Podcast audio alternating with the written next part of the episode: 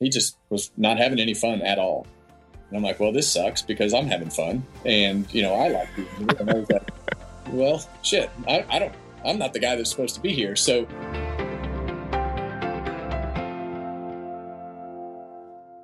What's up, everybody? Welcome back to another episode here on Youth Inc., presented by Audiorama. Um, well, I hope everybody had a happy Thanksgiving.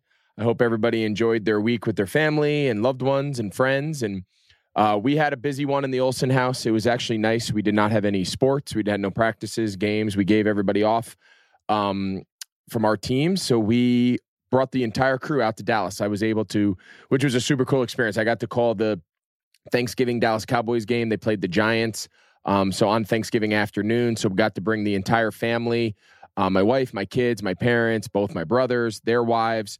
Uh, we all went to Dallas together for the week and um, went over to the stadium. Obviously, I called the game, and then we came back to the hotel. Awesome spread. All the other members of the crew and their families and everybody was in town, and we got to watch the night game and just chill. And you know, it was just cool I grew up obviously as we all did where NFL football on Thanksgiving was just like that's what was on. Like that's what you watched at least in our house and to be able to call a game that's been called by some of the best broadcasters of all time. Of course, we spent a lot of time on Thursday honoring and celebrating John Madden, who really voiced pretty much all of our Thanksgiving football experiences. It was really cool to be in the booth with with my team and and call a Cowboys game. So that was really cool. And then uh, spent the rest of the week in Dallas. And then I flew with my oldest son. It was his turn to take a trip with me. So we went from Dallas to Kansas City, got to call the Chiefs game versus the Rams. Um, kind of a fun game. The Chiefs are really good. The Rams are struggling a little bit, but nonetheless, it was fun to spend some time in Kansas City. I'd only been there one time prior as a player. So great place to watch a game. If you haven't been to Kansas City, it's like going to an SEC football game, tailgating, barbecue pits, smokers, just a really cool scene. So got to watch them and then uh, flew home. So it was a good Thanksgiving in the Olsen house. This week we are gearing up for the trip we've talked about. We've been leading up to all fall our uh, Pop Warner National Championship Super Bowl in Florida. Uh, you play at Camping World Stadium. Go to Universal Studios. They shut down the parks for everybody. It's it's going to be a really fun experience. So we go on Friday. Uh, we play our first game on Saturday. We don't know who we're playing, so that's a little nerve wracking. Is you know it's hard to, pra- you know, we're practicing this week and you don't know who you're playing, so you're just trying to make sure you're organized and have a plan and just have to figure it out once you once you see the opposing team when the game starts. So that's a little weird, a little different from what we've done all year, but um, nonetheless, awesome experience for the kids. Um, they have like welcome parties you know, there'll be teams from all over the country and all the different from 10 years old all the way up to 14 years old. Um, every age group, there's eight regional champions. So there's eight teams in each age group that come down in that division. And um, we'll see how we do. The fact that we're there is nothing short of a miracle. And uh, we're going to go give it our best shot. So we'll have an update for you guys next week. Hopefully, we're still playing. And uh, we'll let you guys know how it goes. But uh, we have a really cool guest in store for today. Uh, we have Kevin Harvick. Kevin competes full time in the NASCAR Cup Series, drives the number four Ford Mustang for Stewart-Haas Racing. Um, Daytona 500 winner back in 2007. Has a young son who's wait you hear this story about his young son. He's 10.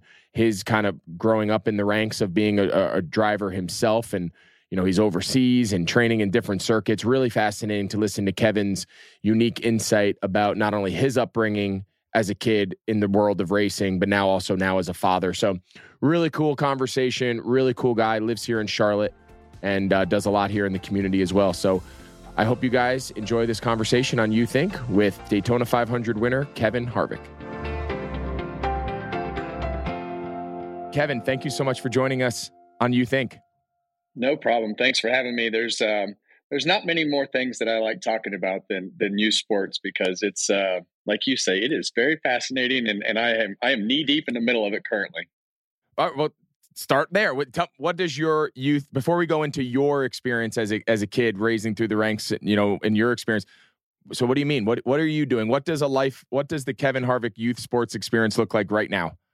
Yeah, well, I have a I have a ten year old, um, uh, my son Keelan, and and you know he's been really I guess it started when COVID started because we didn't have anything to do. So we went we went and started racing, and that has evolved into trying to um, you know put him in the best spot to uh, succeed in racing and and also get the same same learning that he needs. So he's he's progressed pretty well over the last couple years, um, and he's currently on his own in in Europe, um, racing karts over there, trying to uh, make him comfortable being uncomfortable. That's that's really my my wife and I's goal, and and and grow up just a little bit. I know he's only ten, and I'm sure a lot of people will be like, "What are you doing?" But it's um, you know I would consider that the the highest level of of kart racing, and I think it's probably one of the best experiences that we've put him through so far because um, you know I think one of the one of the hard things to manage, uh, you know, growing up is how hard do I push him, and how hard do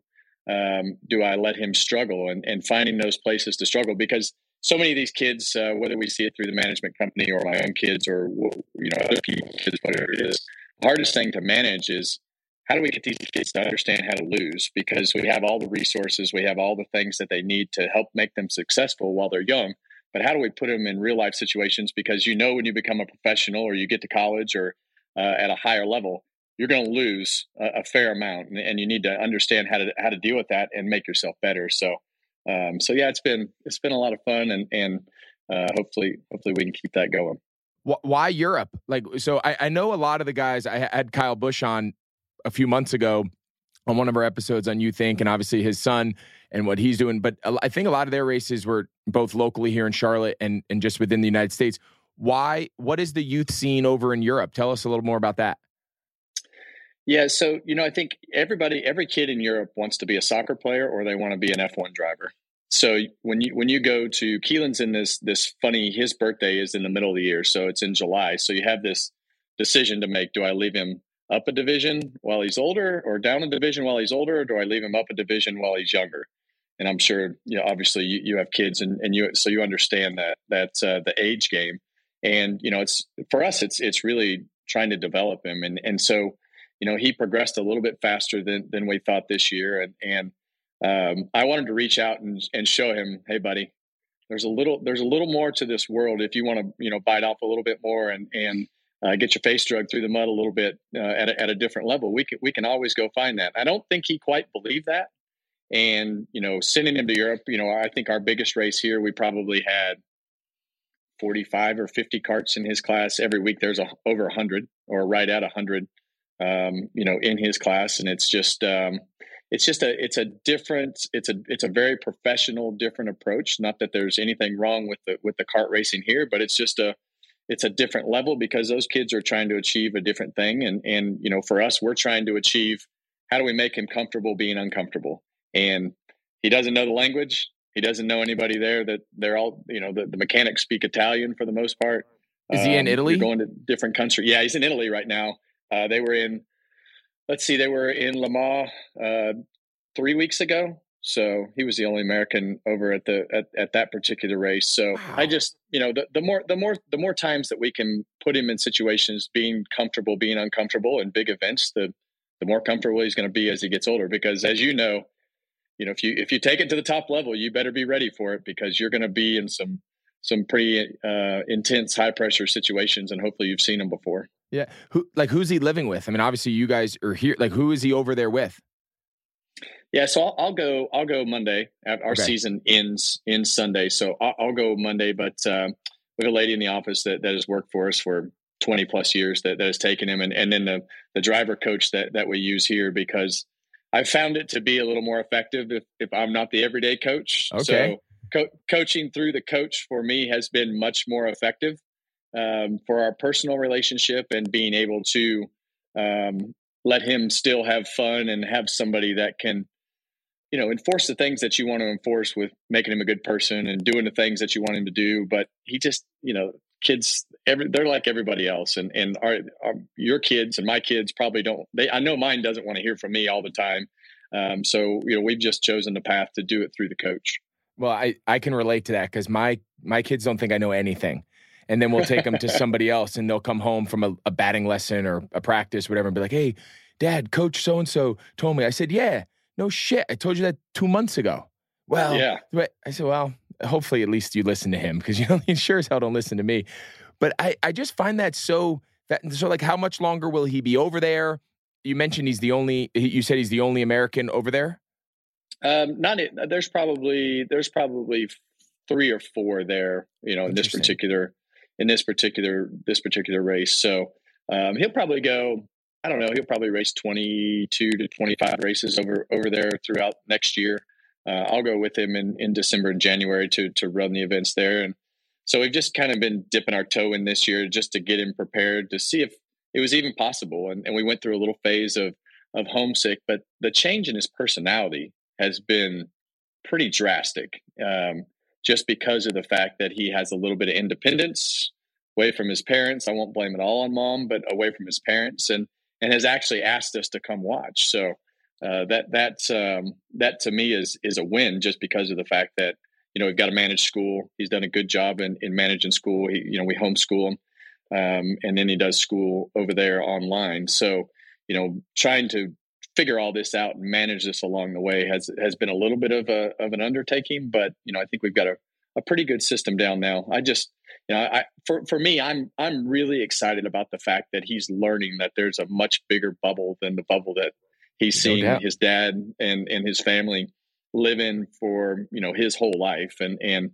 you know being able to get on an airplane and go do that yourself is uh, is is definitely something that that I think it will be good for him in the long run. No doubt. Well, we're, we're going to talk more about the the current race scene for the kids. We'll we'll get back to that, but I just want to back up a little bit. I want you to take us back. You grew up Bakersfield, California, West Coast. Everyone, I know traditionally the traditional. I mean, we all live here in Charlotte, right? The birth of NASCAR and the home of NASCAR, and and there's dirt tracks every highway, everywhere you drive around North Carolina, South Carolina. There's tracks. There's and there's races going on. Just give us a sense of what your experience. You just tip, you just kind of gave us a little taste of what your of what your 10-year-old son's going through today, but take us back to California, the race scene, your first introduction to it. Like what did that life look like for you as a young driver, as just a young kid kind of getting your feet wet and on that scene? Yeah, so for for me, you know, a lot of people would think, well, he grew up in California. You know, there's there's no racing out there, and nobody likes cars. Uh, that's not true. If you took Bakersfield, California, and you put it right in the middle of Charlotte, Mooresville, uh, North Carolina, in in that area, everybody would fit right in, um, just because of the fact that it's a it's a it's a racing town. You can race. You can race at uh, the asphalt oval. The, there's two dirt ovals. There's go kart tracks, motorcycle tracks, RC tracks you can race anything. So I I grew up. Um, you know, my dad was a fireman. Mom was a secretary at the at the local elementary school, and for kindergarten graduation, my dad got me a go kart. Um, I had been with my dad to the race shops. He worked uh, on his on his days off. He would work on uh, different race cars, um, you know, throughout the town of guys that would that would come in and race. And, and so I spent a lot of time around the race cars and wound up with um, you know go kart uh, for for kindergarten graduation, and that started in a dirt field. And first day wound up under underneath a barbed wire fence, and and I guess I liked it enough that that uh, we came back, or my dad didn't want me to uh, lay down and and uh, you know give up. So we we went back again to the actual go kart track, and really from from there, uh, I started I started racing. Uh, so I think I was eight for two years, uh, because you had to be eight at the time. So I think I started at six, but uh, I, I, was I was actually eight for a couple years. But um, so I started at the at the local go kart track, and and we would race as as we could afford. Uh, once we got done um, with the club racing level, then it became a little bit more difficult because Dad had to go to work, and so I would travel with my grandpa or my dad when he was off work, and and we started racing up and down the West Coast when we could afford to, and I did that until I was probably, uh, I guess I, I, had to do that until I was 16 because you couldn't race cars until you were 16.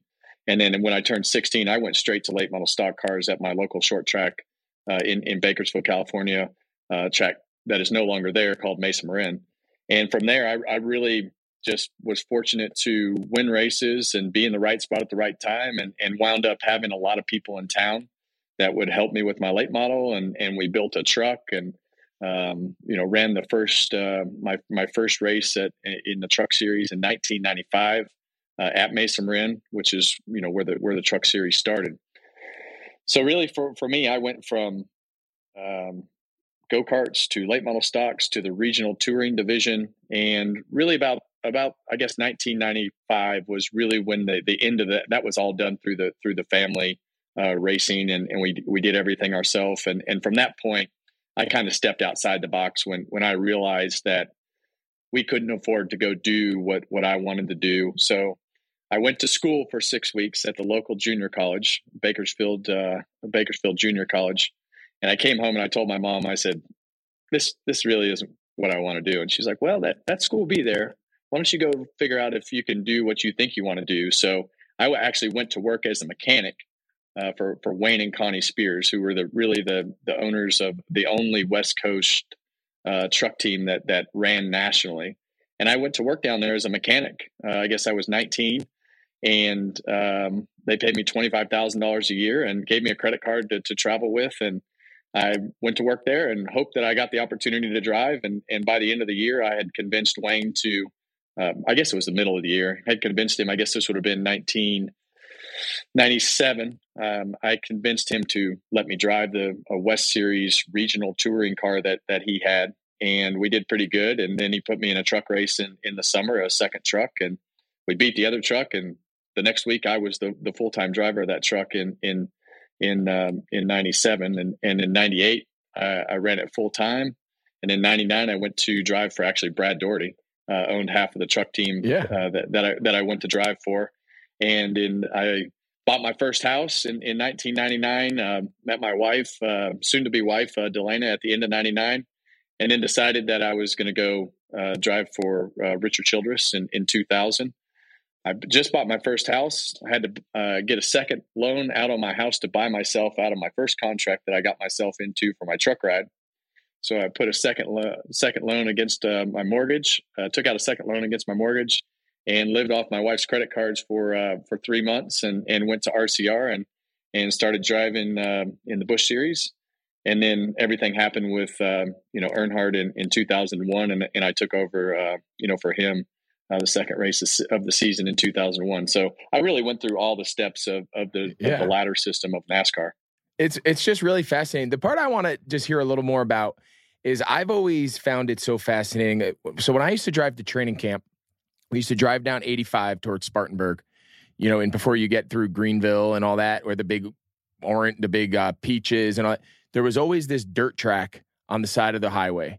And if we would drive down, if it was a Friday night and you were driving either to or home from from Spartanburg, it was slammed with people. And like I always wanted to one day just like pull in and just watch it. But the part I love is at those local tracks, it's parents, it's grandparents, it's uncles, it's guys down the street you guys are like serving as your own pit crew, your own mechanics, you're doing your own work. Like, I want to hear more about that. Like, I want to hear about going yeah. with your dad or going with your grandpa and you're fixing your own cars and you're doing your own work and you're pushing your trailer in your own car. Like, to me, that grassroots nature of this sport that now we all see the, you know, fancy cars and the trucks and all the sponsors, like, at its core, that's really what racing was, right? Yeah, and and you know, look, the the grassroots level of it is is is very different than it was then, but it's very much the same. It's just way more sophisticated, um, you know, than, than what it used to be. So, look, you know, when I was, I gosh, I remember when I was 12, 13 years old, we had a we had a box van and a house trailer that we would go to the go kart trailer, and and my dad would be asleep in the in the passenger seat, and I would drive home. I'd drive home from Riverside and Los Angeles, and I just get up in the box van and he'd say, Hey, if you get pulled over, just wake me up. And I'd drive home, you know, three, three and a half hours. And uh, I'd pull the box van in, into the, into the house and, and we'd get out and that was it. So that was just part of what we did. So, you know, it was, you know, my grandpa at times would, would take me around and we, I'll never forget. We, we drove to Kansas one time and my grandpa would never go over the speed limit. So it was 55 miles an hour. We stopped at every rest area and every Denny's what I thought we were going to the rest area for was to go to the bathroom. But little did I know until I figured this all out that he was going to have a cigarette smoke um, at all these places. So, uh, but you know, we, we, we traveled around and and you know we lived in campgrounds and uh, we built all of our own stuff. We built all of our own cars and we drove them all to the racetrack and um, you know even even all the way up until until the time that I left and and even even when I worked for for Wayne and Connie um, when we ran the when we ran the West car, we had a 1977 Winnebago that had a you know a, a 30 foot trailer that we would haul behind it, and all the crew guys would pile in there, and we had the time of our life. and you know the, the camaraderie and, and the relationships and, and things that that you had during that time are are still relationships that that I have today. So you know it's um, you know it's working on the cars and being in the shop and you know that was one thing that I had mentioned earlier about Keelan um, and how we started racing was COVID because you have this community of people that all have the same um, interest and lifestyle and and we all come from different places. But when you get to that racetrack uh, it's just uh, it's a it's a great culture to to raise your family in. And and I think um, there's a there's a lot of life skills that were that are, especially for me learned along the way whether it's driving that van home or uh, having to work on your on your own vehicle and and figure out how to ask people for sponsorship or whatever the case was. I think I had a checkbook when I was in the fourth grade, and and my dad made me handle all the all the finances of of everything that we spent, so you understood how much it cost. So, you know, I think. Um, you know the the common sense and and simple things that were learned along the way are, are still very much so with with the way that grassroots racing works today. It's just very much very very uh, there's there's a lot more um, science and engineering that goes into it. At, you know, so it's made it more expensive, but everything's more expensive. Well, that's what I was going to ask. I, I was going to say, like, at what stage, you know, you gave a really good description of that entire kind of journey from from a young, you know, six seven year old kid all the way to your time on on this Cup Series what when does money really become a factor? Like at what stage in this progression do you have to say okay we can't do this all ourselves anymore. We got to get some sponsors. We got to get some whether they're local sponsors regional sponsors like what at what stage in that in that process do you really have to say okay if we're going to do this we we need some people to help us out financially you know for for me i was i was fortunate that you know i had a dad that that um he could pretty much make anything. So when when we raced when we raced karts my dad would would make kart stands and side pods and fairings and um, anything that the that the go kart team would need, and we would we would trade that for what it would cost us to to to race. And as as we got close to racing a car, he actually built the whole chassis uh, a year and a half uh, b- before we actually I was old enough to to race a car. So, you know, I think um, we we did a lot of horse training, and you know I was fortunate to be in that position. And I think for me, when when the when the money thing really kicked in was probably my first year of late model racing, which I guess that would have been 1993. And you know I went out and, and ran my first race and backed it into the wall, and then. Um, I think I wrecked six out of the seven races, and the only reason that we didn't race more was because of the fact we couldn't afford to put the car back together. So the next year, I, I broke one fender and we won the championship, ran all the races, and and I think we won, you know, five, six, seven races in in in the thirteen or fourteen race season, and and I realized really quickly that we didn't have the money to go out and tear the car up every week because if we tore the car up every week, I didn't get to race as much. So, um, and and then when when I didn't tear the car up and we won races, we were able to get more people to help us and more people to uh, sponsor us and and you know make things easier as as we went along. And then after we got done with the first car, I actually went on my senior trip in 1994. I came home and my car was gone. I, I asked my dad, I'm like, where did the car go? He's like, well, you won the first four races, so there's no reason to race this car anymore. So I sold it. And we're going to go move up to the next division. I said, oh, okay. So we, we, we built the next, we, yeah, we built the next division, and my dad soon figured out that the next the next division was much more expensive. So um, at a race one day, and this guy, uh, private equity guy, investor guy, comes up and said, "Hey, I want to I want to help you through your career." I'm like, "Oh, okay." So he invested in buying cars and trucks and trailers, and and we managed all that out of our family shop. And soon he realized uh, over the next year and a half that it was way more expensive too because he paid to build the the first truck uh, that, that we ran as well. Well, by the end of 96 all, all the money was gone and that's that's when i took the the next step to to go get a job and you know try to do it professionally with with real sponsorship. Wayne and connie spears they own uh, spears manufacturing which makes all the PVC uh, pipe fittings um, you know throughout the world. So um, but yeah i guess right in those two two and a half years is really when i realized that you know in order to do this right you you've got to have real funding otherwise it's going to be a hobby for your whole life. That's interesting. So so bring us back to now current day, right? You have a son who's going through it at a young age. Similar, like, is the finance you mentioned sometimes with the technology and the engineering, is there still, I'm assuming there's even a greater financial burden to race at the young level today, even than there was when you were coming up? Oh, for sure. And, and the unfortunate part about all that is you can't you can't forget all the things that you've learned, right? So now there's just this in my mind. This is this is how you race. You know how you race on Sunday. This is the expectation that you have for the preparation and what the cars look like, the carts look like, whatever it is. You got to have the right people and so you just have this you have this vision in your head of you know this is this is just how I race and and um, I, I, have learned again that it, that it's much more expensive than than I remember it being because of the fact that now I'm having to to pay for it. And and so you know I think racing is racing even at the kids level today is is a lot like other sports right? So you got to have the right coach you got to have the right competition and in order to expose them to the things that they need to be exposed to to to uh, compete at, at the high level. And and you know what that looks like and you think that you can i guess for me i guess figuring out how this puzzle works and how you can push you know the, the young kid as hard as you can push them and still have fun and, and still have a relationship with them is is difficult but the finances of it are are are you know it's it's expensive. And you know i just there's really no way around that. Racing is just expensive and and you know we um we're, we're fortunate to be in the position that we're in to to be able to go do it right and how i want to do it and you know that's that's the way we ran our race teams when we when we had our our race teams in uh, you know 2010 11 12 so that's just how we do it but it's it's really like every other sport. It's um, you got to have the the right people around it to make it go. Yeah, and and that brings up my next point: is the experience. You know, I know your son's overseas right now, but just say that with the experience to to raising a son who wants to get our daughter who wants to get in to the race scene here in North Carolina, South Carolina, Bakersfield, California, Vegas.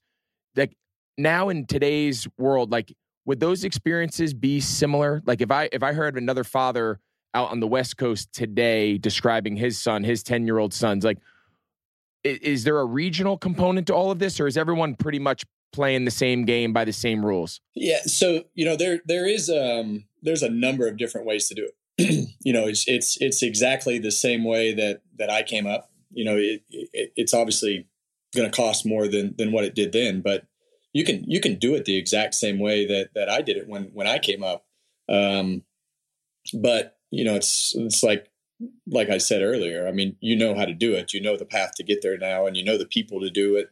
You know the right race teams to call. You know the right go kart teams to call, and you just you go straight to it. And and I tell p- other parents that all the time. You have to be able to do what you can do within your means to not destroy your family because I've seen this happen time and time again where people spend everything that they have thinking that they're doing the right thing and they have they don't do it properly and then they destroy their whole life because of the fact that you know they they think that they're gonna their next kid is going to be Dale Earnhardt Jr. and that's just that's just not the case for everybody and and you know I think as as you look at it I always tell people try to be successful at the division that you can afford and when you can do that try to figure out how to go to the next division because you can race it. Every local short track across the country has a you know Friday, Saturday night races. If you're good there, there's some sort of regional touring division that you can run, and whether it's on dirt or asphalt, all over the country. So there is um, local, regional, national, international. It's it's it's literally um, you know wh- whatever you choose. There's just a there's a price tag that that comes with it all, and and you know, in the end, you can still get there by having success. It's just a matter of being around the right people and being in the right places. And, you know, if you can't afford to go do them all, go, go, go do the ones you can afford to do right. And that's more important than just showing up at every one of them. So, so again, obviously you have the experience. You've lived this your whole life. We see so many legacy drivers, right? Of course, with Dale, um, you know, so many guys who grew up in the sport where there's an inherent, forget the financial abilities, just an inherent knowledge that comes with navigating these circuits and whatnot. So, what do the parents of kids who want to get into racing and whatnot, but they haven't lived their whole life? They weren't cup drivers. They don't maybe know the scene. Like, how do they figure it out? Yeah, so we we have we have one um, one young man uh, by the name of Connor Zilisch. Uh, his dad was a his dad's a banker. Uh, you know, they had some some fun in in some Mazdas and. Yeah, but we, we've been we've been helping him from from the management side of things, and and I think for for him, you know, it's it's been trying to put him around the right people to be able to uh, see his son be successful, and and you know, I think doing your homework as far as who you can trust, who the right people are to to be around. There, there's so many crooks, and whether it's baseball, basketball, football, no doubt, coaches, racing, it's all the same. Coaches. It's all the same. Yeah, and, and you you have to find the right people, and finding people that you can trust, and not going down that path. And that's that's really what I've tried to coach them on. Let's not go down the path where we sign a contract that we shouldn't sign, or we get a deal that we shouldn't have, or we get a coach that we shouldn't have and we waste you know like two years three years whatever the case is and you get you just got to do your homework and being able to put yourself in a position to where you're around people that you can trust that are going to do right for your kid uh, to be able to teach them the skills that they need to have and that's that's really the hardest part for anybody to navigate is uh, that is outside the racing world is to find somebody that you can trust that's not just going to take all your money because that's that's really what what a lot of these people do. They'll they'll sweet talk you into you know thinking that they know more than they know, and the next thing you know, you're just another number um, making making their mortgage, and and your your kid hasn't learned anything, and you're just having a bad experience, and the next thing you know, you're just done with racing because you know nothing nothing went right, and you spent all your money. Yeah, I, but again, you you mentioned it. It's really the same story. It, it looks different. It feels different. The setup different. But that's going on right now across the country in every youth sport whether it's travel soccer, baseball, there, everything has a financial component. Everything costs money. You want your kid to go to a baseball showcase? Sure, you got to pay six hundred dollars. So That's some right. of these parents, so there's that that financial thread is kind of woven through this entire landscape, and a lot of the conversations we have here are you know trying to find ways to help educate our fans and listeners and whatnot to like don't fall victim to everything you just described because it's happening across the entire country. I want to come back to to your son Keelan and and his experience. And you mentioned it earlier. Like, how do you ensure that he's living and he's pursuing his dream? Like, this is something. Like, yeah. do you guys have conversations with him? Is this something you constantly check in and say, "Hey, are you sure you want to do this?" Because I know I go through that a little bit with my kids. I have two 10 year olds. They're twins, boy and girl, and then an 11 year old son, and they and they play sports and whatnot. And I think they want to do it. And when we do it, we do it full throttle. But I also don't ever want them to feel like they have to do things because that's what I did. So like yeah. how do you do you like what does that look like for you and your son? Yeah. So it's pretty funny because when we started racing, and the first thing he told me was, Dad, I don't want my last name on the go kart and I do not want to be number four. And I was like, okay. What? Why yeah, not? You're, pissed, you're at first you're like pissed off, right? You're like, oh, what, what do you mean? What do you it mean? Pissed me off so bad. And and the more I thought about it, I'm like, well, he doesn't he doesn't want to be here because of his name or a number. He wants to just be his own kid. So, you know, in the beginning, um, man, I was I was tough uh, on him, and I was pushy, pushy, pushy, pushy. You know, you got to do this, you got to do this, you got to do this, and it was he was just he just was not having any fun at all. And I'm like, well, this sucks because I'm having fun. And, you know, I like being here. And I was like, well, shit, I, I don't, I'm not the guy that's supposed to be here. So I think in the beginning, it was more about trying to figure out, you know, what, how I was going to navigate it than it was his, than he was because of the fact that when practice was over, it was throwing a football or riding a bike and, and having fun with the other kids. And he'd come back at dark and sleep in a motorhome and get up the next day and we'd drive again. So, we do have those conversations all the time because you know especially before we started the, the europe stuff i'm like look you know this is going to be this is going to be a major undertaking for our family because we're going to have to change the way that we do school. We're going to have to change the way that we live. You're going to have to live with other people for you know weeks at a time.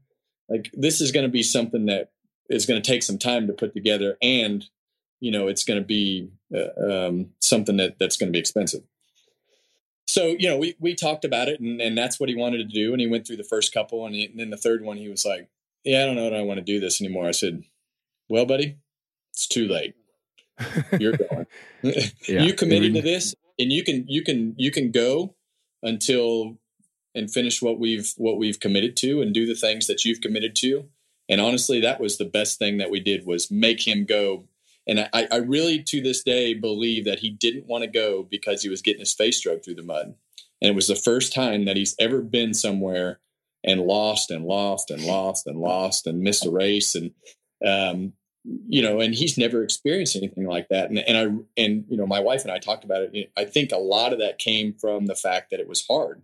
And that's what I was, you know, getting at earlier. I think, you know, a lot of the things that I've learned throughout his process is, man, a lot of these kids that come through youth sports don't lose much because they have the proper coaching and the proper things that that they need and and I, he he needed to lose and he needed to lose more and he needs to continuously lose more in order to learn more so um, that that really was the moment, that key moment that I that I knew he wanted to keep going back because we've never had that conversation again. He ran good the next week, and we've he's never mentioned not going again. Um, so I, I, do I do periodically check in.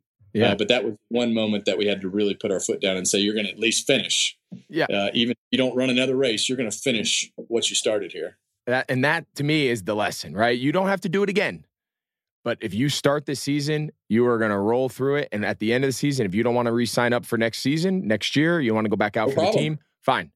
But you're yeah. not going to bail on your teammates. You're not going to bail on your commitment to your to a lot of people who have sacrificed for you to be in the spot. So kudos to you guys because that I give you a lot of credit for that because I think those are such valuable lessons for kids. And today's day and age, people are very con- they're very careful. They don't want to tell their kids what to do, and they I, and I get oh, it. but I get man, it. Not me. I get it. Not me. Not I, me either. People people look at me and they're like, "You you you're really going to do that?" I'm like, "Yeah." He needs to be accountable for his actions, and he needs to be accountable for his performance, and he Absolutely. needs to be accountable. He we need more of that accountability. Yeah, we need and more of that. If they if they're not doing a good job, you need to tell them they're doing a bad job. Otherwise, they get this false insecurity that being average is okay. We're not. You need to, to come. Average. You need to come speak at all my teams that I coach in town because I have I have a saying with them. I say, if everything's okay, nothing's okay. Yeah. Right. This whole thing, hey, it's okay. It's okay. No, it's not okay. Yeah. It's not yeah. okay. You did it t- completely my, wrong. You didn't do what you were coached. My favorite thing is uh, he, he'll, um, yesterday he got me pretty good. I, I talked to him yesterday and I, I, asked him, I said, well, how'd it go? He said, good. I said, why not great? I said, you want to be good or you want to be great? He's like, dad, it went fantastic. He's like, I got you good. Send, sent me a text. And, and that's, that's been kind of my saying with him you want to be good or you want to be great? Because if you want to be good, just keep doing what you're doing. If you want to be great, there's going to be some pretty crappy times that you got to go through and some things that really aren't that much fun.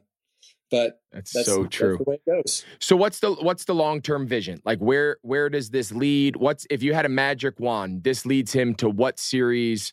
Where is he? Is he back in the states? Is he stay overseas? Like what is the in the perfect world? This path leads where? Yeah. Well, that's a good question. Um, you know, if you're going to go, if you're going to go down an F1 path, you have to do some of this European racing. Uh, really, really about the time, I, I guess, you know, he's going to do, he's going to do the Europe stuff and he's going to run the oval legend car stuff in the United States here.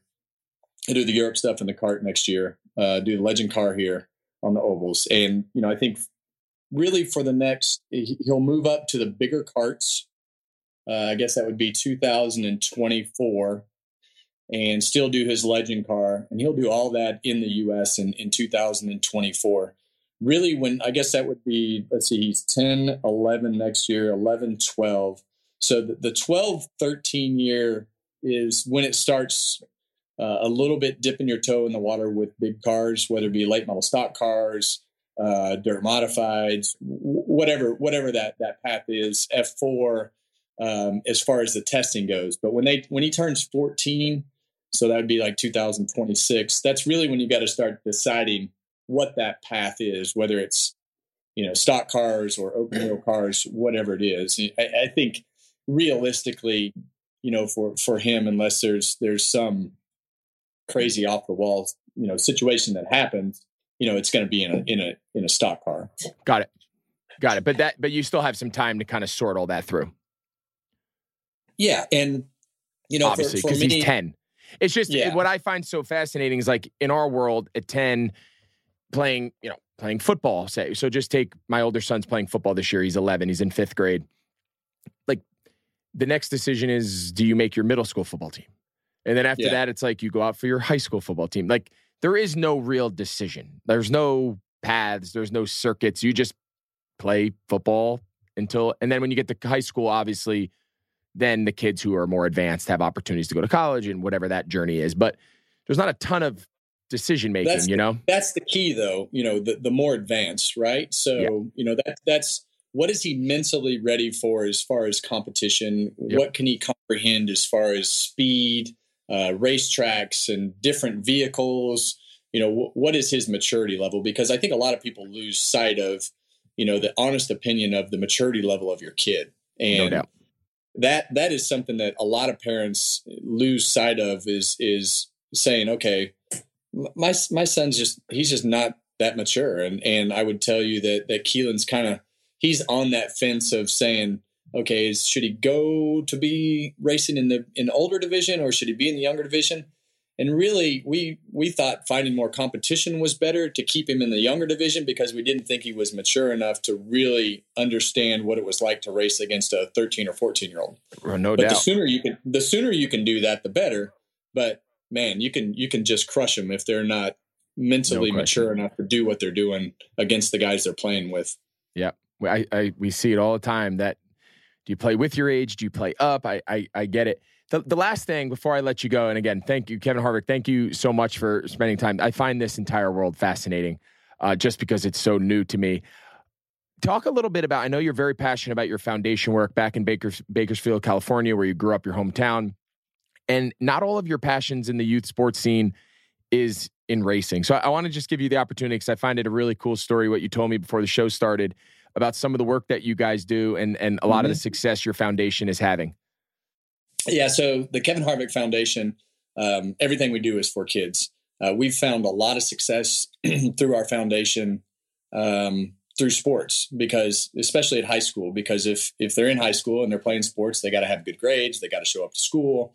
Um, you know, especially if they're showing up at school and and, and their sports activity around good coaches um, you know, makes a huge impact on all these kids. So I got involved in my high school wrestling. Pro- I wrestled in high school uh, for for all four years of, of, high school, and that was. I still talk to my wrestling coach today. I had I had great coaches. Um, have talked to him, you know, through through the years, and uh, had a great experience. Probably the best thing that I've ever done in my life was was wrestle those four years because I learned more about myself than probably anything else that I've ever done. But you know, I think um, for, for me, I got involved. I got a letter from the vice principal at North High School in Bakersfield in 2006. It sat in my mailbox, and I didn't I didn't even know what it was. And and I finally opened it one day, and it was, "We need your help. Uh, they want to shut the wrestling program down. Would you be interested in donating twelve hundred dollars?" So uh, we we called the high school, and we're like, twelve hundred dollars. She was like, "Yeah, you know, they're they're thinking about shutting the wrestling team down because they they can't afford to operate it." I was like, "Well, here we go." So I went out and we had a fundraiser in the quad and we raised $80,000. And um, we put that into a trust for the wrestling team to be able to operate for how long? I don't even think we've spent all the money yet because now it functions well. But I think at that particular time, I don't think we could fill out a complete varsity and JV team. Uh, over the last couple years, we've had over 100 kids try out for the program. Uh, we've spent two or we sent two or three kids to college last year. They've been competing for um, Valley and state championships, um, you know, throughout the year. But you know, I, and I go out every once in a while and, and spend some time with the coaches or go to the school and, and just kind of check in um, because you know we still do a lot of stuff um, you know through the through the, the wrestling club there in town to make sure that they have uniforms and shoes and and that was really something that we concentrated on because a lot of kids won't go out for sports because they can't afford to buy shoes. Uh, the golf programs that we do with PGA Reach here in, in North Carolina. Um, you know, we, we've gone to the Charlotte Mecklenburg School District, and and basically any school who wanted it, um, you can have free clubs, free shoes, um, free uniforms, and we we give the school all this to to try to get the kids to come out for golf because golf is it's it's even more difficult than wrestling. We've had a huge impact on the on the wrestling program at home, and it, and it functions on its own and is competitive, and lots of kids showing up, a great environment, and and so that that's been great. Uh, golf has been different just because of the fact that you know a lot of kids don't go play golf, and a lot of schools don't have golf teams because they can't afford to buy the clubs and they can't afford to buy the shoes. So we try to you know put programs together that supply the equipment and you know the, the PGA Reach does a good job in, in sending a local pro that is near the school to help the coaches uh, because a lot of the golf coaches don't know how to play golf. They're just filling the slot because right. there's nobody to fill the slot for for the golf coach. So they go and, and try to take these kids. So we, we try to give them you know some some opportunity to, to have some coaching. Uh, we have a great program through uh, uh the Charlotte Police Athletic League. I think we have, uh, let's see, I think we have three or four AAU basketball teams fully funded. Uh, we have some great coaching that comes into the into the club to, be able to give the kids who can't afford uh, the the coaching, uh, free coaching.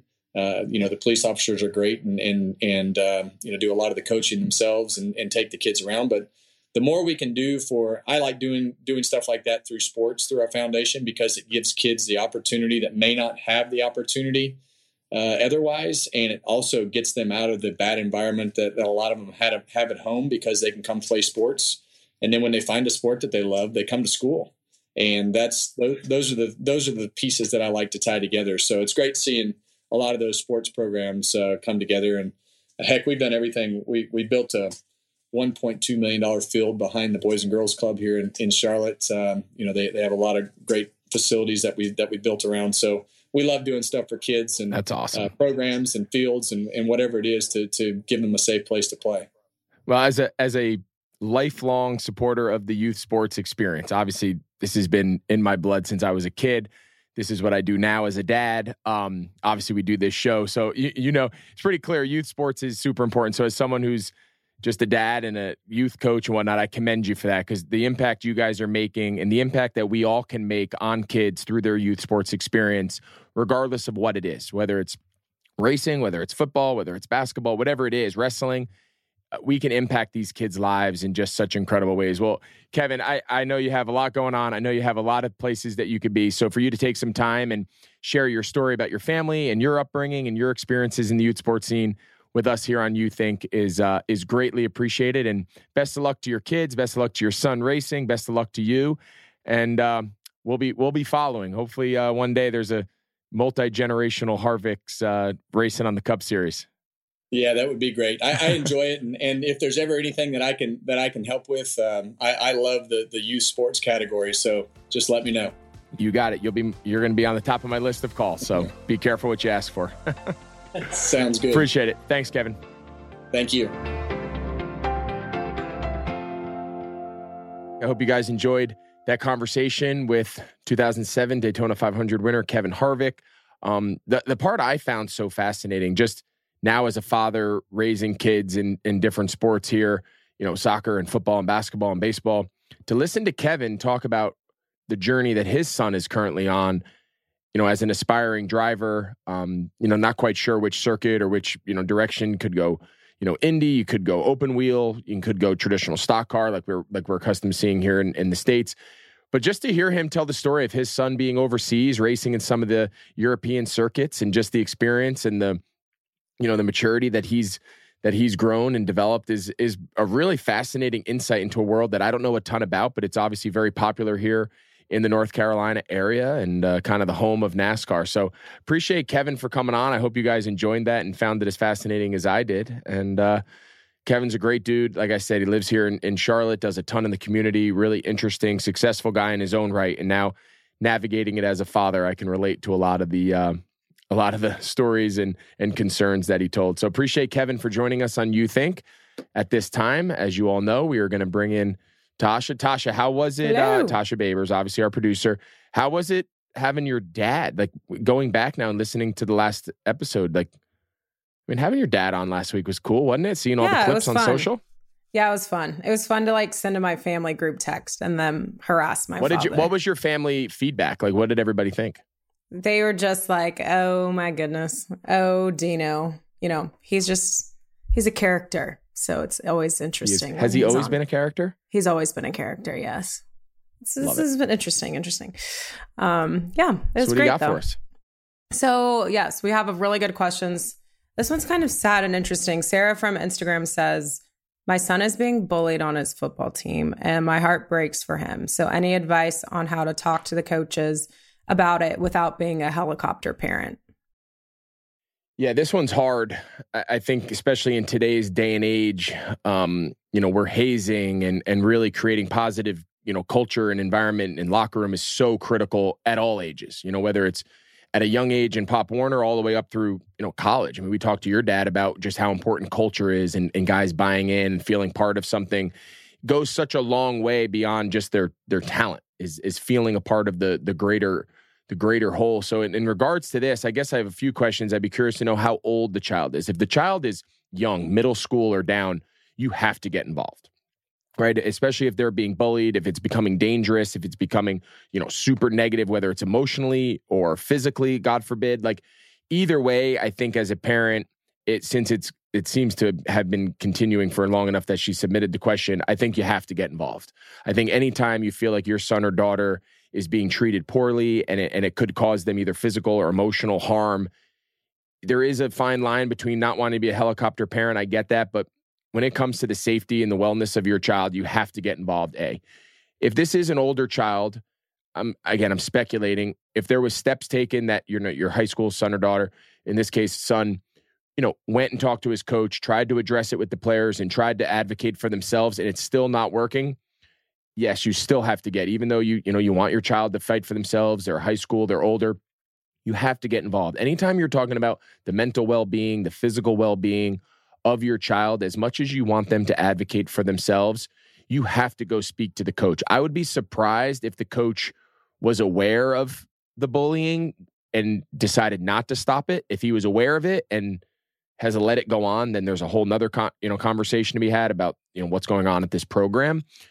But um, yeah, I, I, think the coach needs to be needs to be addressed. I think you need to find time to go speak with him, be honest, be up forward, say, hey, listen, I got my son.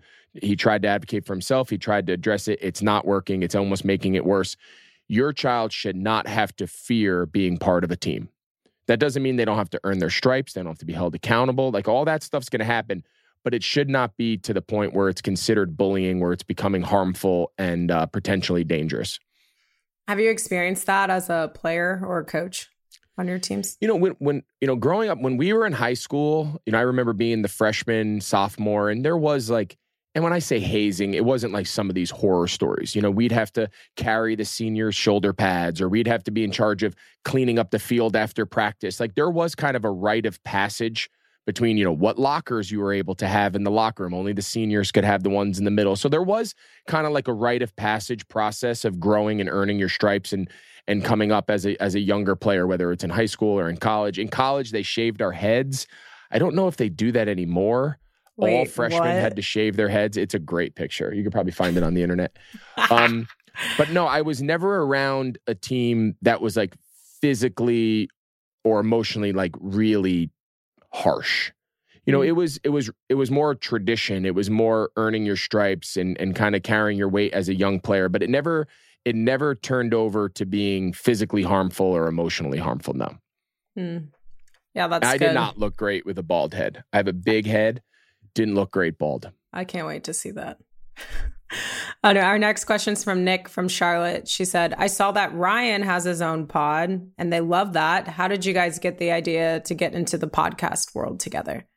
Yeah, so it's been cool. So also under the Audiorama that you guys hear us obviously mention a lot here, under the Audiorama umbrella, we have a bunch of different projects that are either released or in the works. And and Ryan, who's a partner, and I, who's a partner with me and Vince um, and our team at Audiorama, he partnered up with Audible and during and in conjunction with the Thursday night football package that Amazon, which is Audible, um, they did a show called Block Forever, and Ryan goes around and and it's centered from like the perspective of an offensive lineman, kind of the the forgotten guys of the of the team, but the most probably the most critical component of a team. And um, he just interviews all sorts of you know players, coaches, past players, current, um, and just does it from a different perspective where we hear the voice and the stories of what it takes.